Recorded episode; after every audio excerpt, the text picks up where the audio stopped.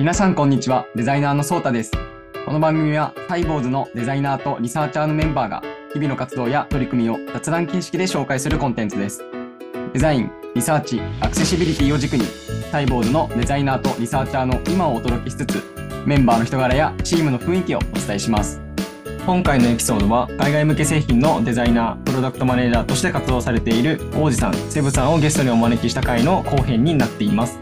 国籍のチームで活動をする上で感じたメリットやタイボーズの英語支援についてなどをお聞きしていきますでは続きをどうぞでは次の質問に行かせていただきます。今お伺いしてきたように結構多国籍なチームで活動されていらっしゃるのかなというふうに思うんですけれども、その多国籍のチームなんかならではのなんかメリットなんかがあればぜひ教えていただけると嬉しいです。まあ例えばさ、今デザインチームはさ、まあ、デザインチームだけじゃないけど、いろんな人がいて、全部だとフランスだし、で、今もう一人がいる人も台湾うんだし、まあチームにもいろんなね、アメリカ人とか、他にもいるけど、なんかさ、例えば言語とかはさ、そこまで気にしなかったよね、キントーンの時は。まあほら、キントーンの日本、まあマーケットが日本だってのもあって、大きいマーケットがね、もうもちろん海外展開もしてるからさ、英語対応とかさ、中国語の対応とかもしてるんだけど、まず今作ってるのって英語がまずベースだから、最初英語考えて、そこから日本語を考えるみたいな感じ。で、それでほら、またさ、じゃあフランス語だったら長いねとか、ドイツ語だったら長いねとか、中国語だったらどうだろうとかさ、フォントのバランスだったりとかさ、同じラインハイトでもなんか全然違く見えるねとか、はい。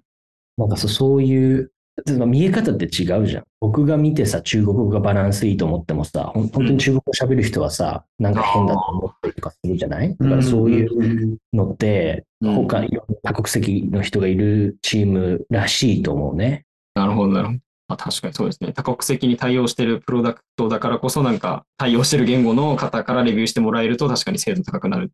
そうそうそうそうそうそう、そういうことええ。だからなんか、そうやってほら、やっぱりデザイン考えるときもさ、こ同じ言葉でも長くなっちゃったりとかするからバランスも考えるし、まあまだ考えてはないけど、例えばほら、まあ日本語は左から右でしょ ?left to right だよね。でも、うんまあ言葉によっては、中東の方だね、 Arabic とか right to left だよね。右から左に読むものとかあったりするから、はい。それもやっぱデザインに影響する bidirectionality とか言ったりするけど、なんかそういうのとかも、うんうちのチームにはそう中東系の人いるから、そういうアドバイスくれたりする。そうですねそ。レイアウトのことだけじゃない、イントネーションっていう、あの例えば英語でなんかテキストはちょっとユーザーフレンドリーにしたい。うんうんうん。英語から日本語はどうやってユーザーフレンドリーにするはめすごい難しい。これ難しいね。うんねで、これは本当に難しいね。本当にね、そうなんだよ。あの、ガイドライン、言葉のね、文言のガイドラインでトーンとか決めるときにさ。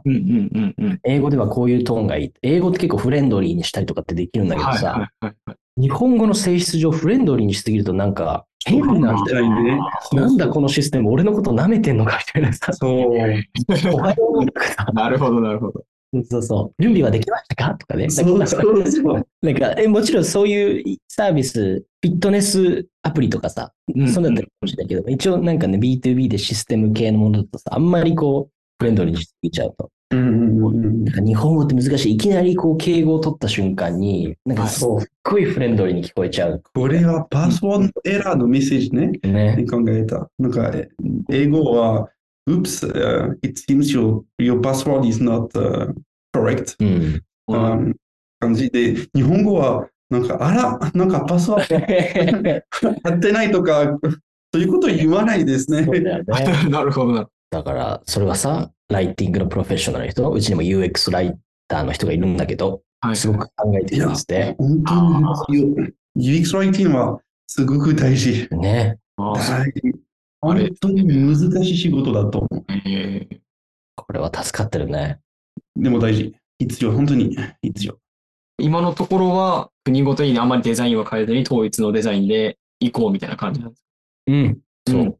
うんえーでもだからさ、それをさ、するのってすごく大変でさ、でも一から作るのってほぼ無理でさ、いろんな会社、もちろん Google とかもそうだけど、いろんな会社がもうすでにやっててね、うんうんうんいろんな良い例があるんだよ。うんうんうん。だからね、Google のマテリアルもそうだし、いろんなところがさ、いろいろ気をつけるべきこととかまとめてくれてるからさ、そういうのを参考にしてやってるね、うん。今は。そうそうそう。うんうんうんではちょっと最後に質問をさせていただきたいんですけれども、英語を使いながら業務していきたいってなった時に、サイボーズなんか支援していることとかってあったりしますかね？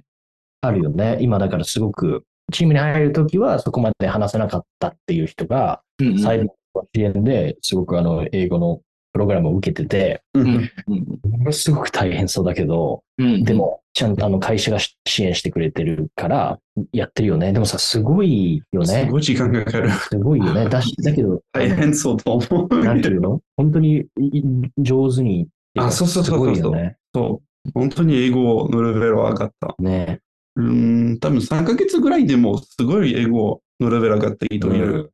うんうんうんうんまあ、会議もドキュメントも、まあ、基本的には全部英語だし、毎日2、3時間ぐらい勉強してるらしいんだけど、それでやるから、もは結構インタンスう結構いいですね。えー結構手厚めの支援があるので、まあ、やる気次第では全然最初いやは、ね、話せなくてもまあできるようになっていくみたいなのもあるっていう感じなんですね。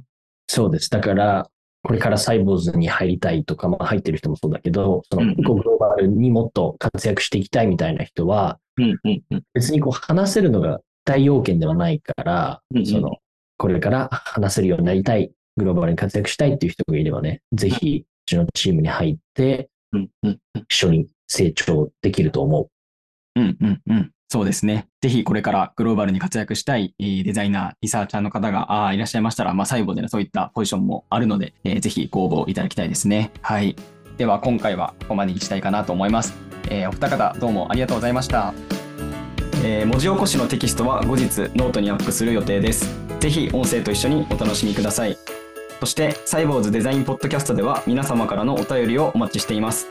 お便りフォームのリンクが、ポッドキャストの説明欄ノートの文字起こし記事にありますので、ぜひそこからお送りください。または、ツイッターで、ハッシュタグ、サイボウズデザインポッドキャストをつけてつぶやいていただいても OK です。ハッシュタグのスペルは、C、Y、B、O、Z、U、D、E、S、I、G、N、P、O、D、C、A、S、T になります。番組への感想、メンバーへの質問、リクエストお待ちしています。